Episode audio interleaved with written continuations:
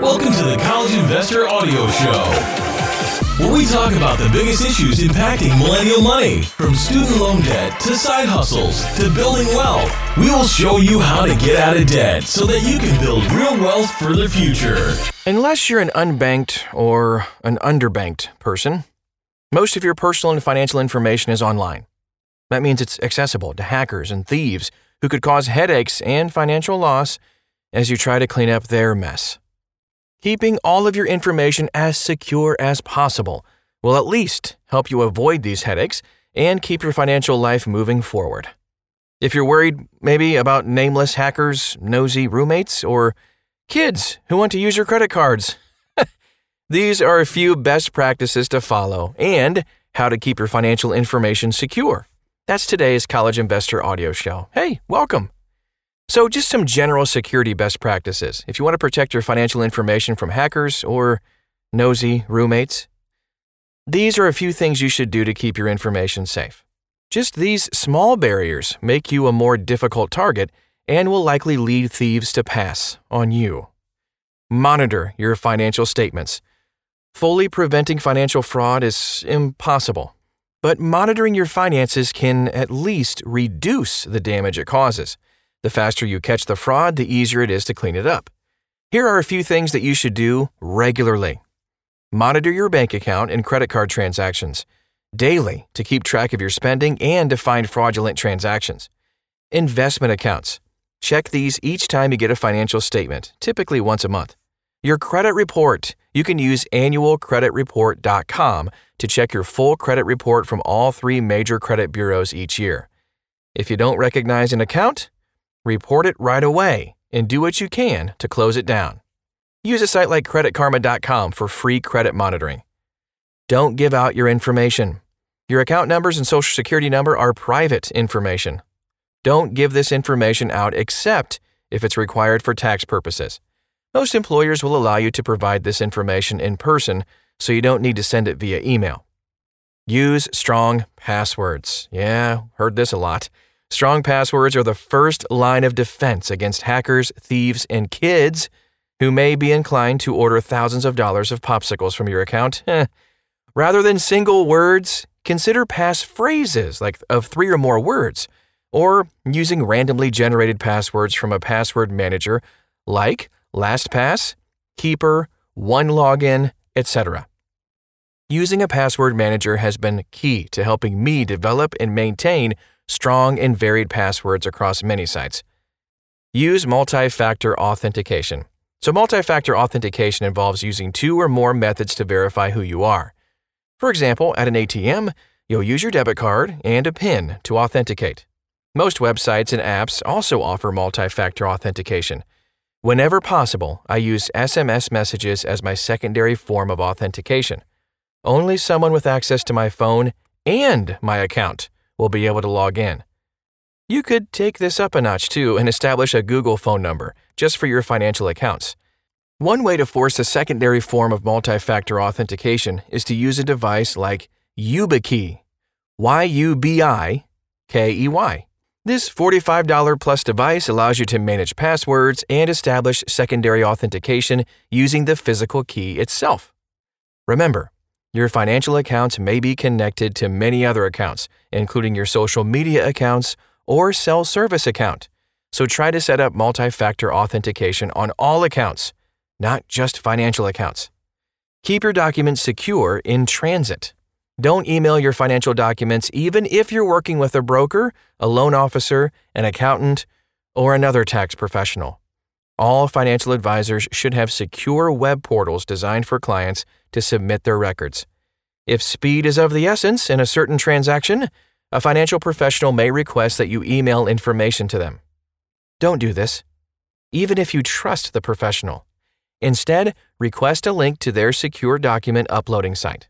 While this will slow down the process by a few minutes, it is well worth it to keep your information secure in transit. Keep your devices up to date. Mm. Hardware companies are constantly pushing patches that keep the operating system safe and secure. Install these patches as soon as they become available to keep your personal information safe. Use the app, not the site. Hmm. If you want to check your financial accounts from your phone or tablet, use an up to date version of the app. Don't use the site, even if it is mobile optimized. The apps tend to have more robust security than the website, and they typically don't store data on the app. Shred your documents. One oft overlooked aspect of account security is the information on your financial statements. Financial statements should be either shredded immediately or, if possible, reviewed digitally. If you work in an office, you may be allowed to use the company's secure shredding box to keep your documents secure. Check with your office manager to learn the company's policy, of course. When you might need extra security. Most people can keep their financial and personal information safe using the steps that we've outlined already today. But there are maybe a couple of times to consider extra security measures. These are a few of those times you'll want to make sure your accounts are extra secure. If you're traveling abroad, Traveling abroad can include some uniquely risky situations. You might be unfamiliar with which open Wi Fi networks are safe. Hint generally, none, and which are dangerous. You may be more likely to share financial information when you're not familiar with the language or customs.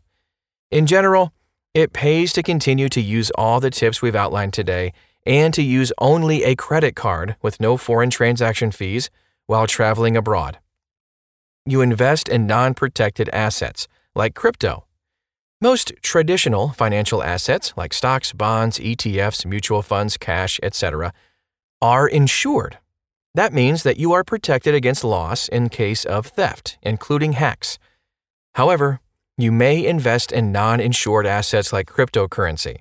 If a crypto exchange or your wallet is hacked, you may lose everything. If you invest in uninsured assets, you should consider taking extra measures of precaution, such as buying a hardware wallet and storing passphrases in fireproof lockboxes. Hmm. You're wiring money. Wiring money is fraught with the risk of theft and fraud. When you're preparing to wire money, especially large cash transfers, such as the amount needed for a home down payment, take extra precautions. Call the title agent to verify all instructions over the phone. Do not take last second changes to the routing information without confirming verbally with the agent. As a best practice, wiring instructions should only be sent via secure emails or in secure documents. If possible, see if you can avoid wiring money altogether. You cannot trust relatives or roommates. Financial information and personal information are closely linked. The people that you live with are the most likely people to have access to your personal information, and they may be able to use that information to access your financial accounts or open new, unauthorized accounts in your name. This can include anything from using your credit cards to make purchases, something many kids and teens seem to think is okay, to more egregious measures like taking out a loan with your ID. If you don't fully trust the people you live with, take steps to guard against identity theft. A few steps you can take include freezing your credit at all three credit bureaus.